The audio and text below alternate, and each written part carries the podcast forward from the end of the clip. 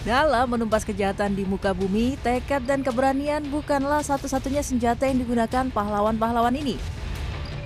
Mereka membutuhkan senjata dan yang paling penting kostum yang mumpuni.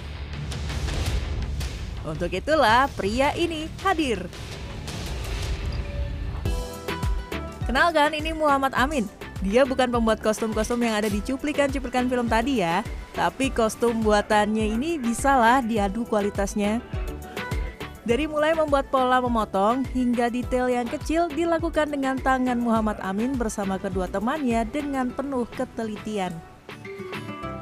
Untuk membuat kostum utuh dari kepala sampai kaki, tim ini membutuhkan waktu 1 hingga 2 minggu.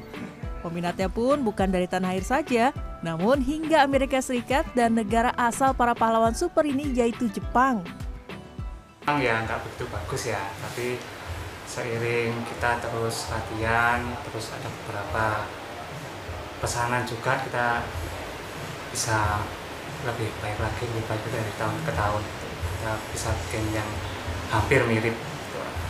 Lihat-lihat uh, ternyata harapannya detailnya dapat presisinya juga oke. Okay.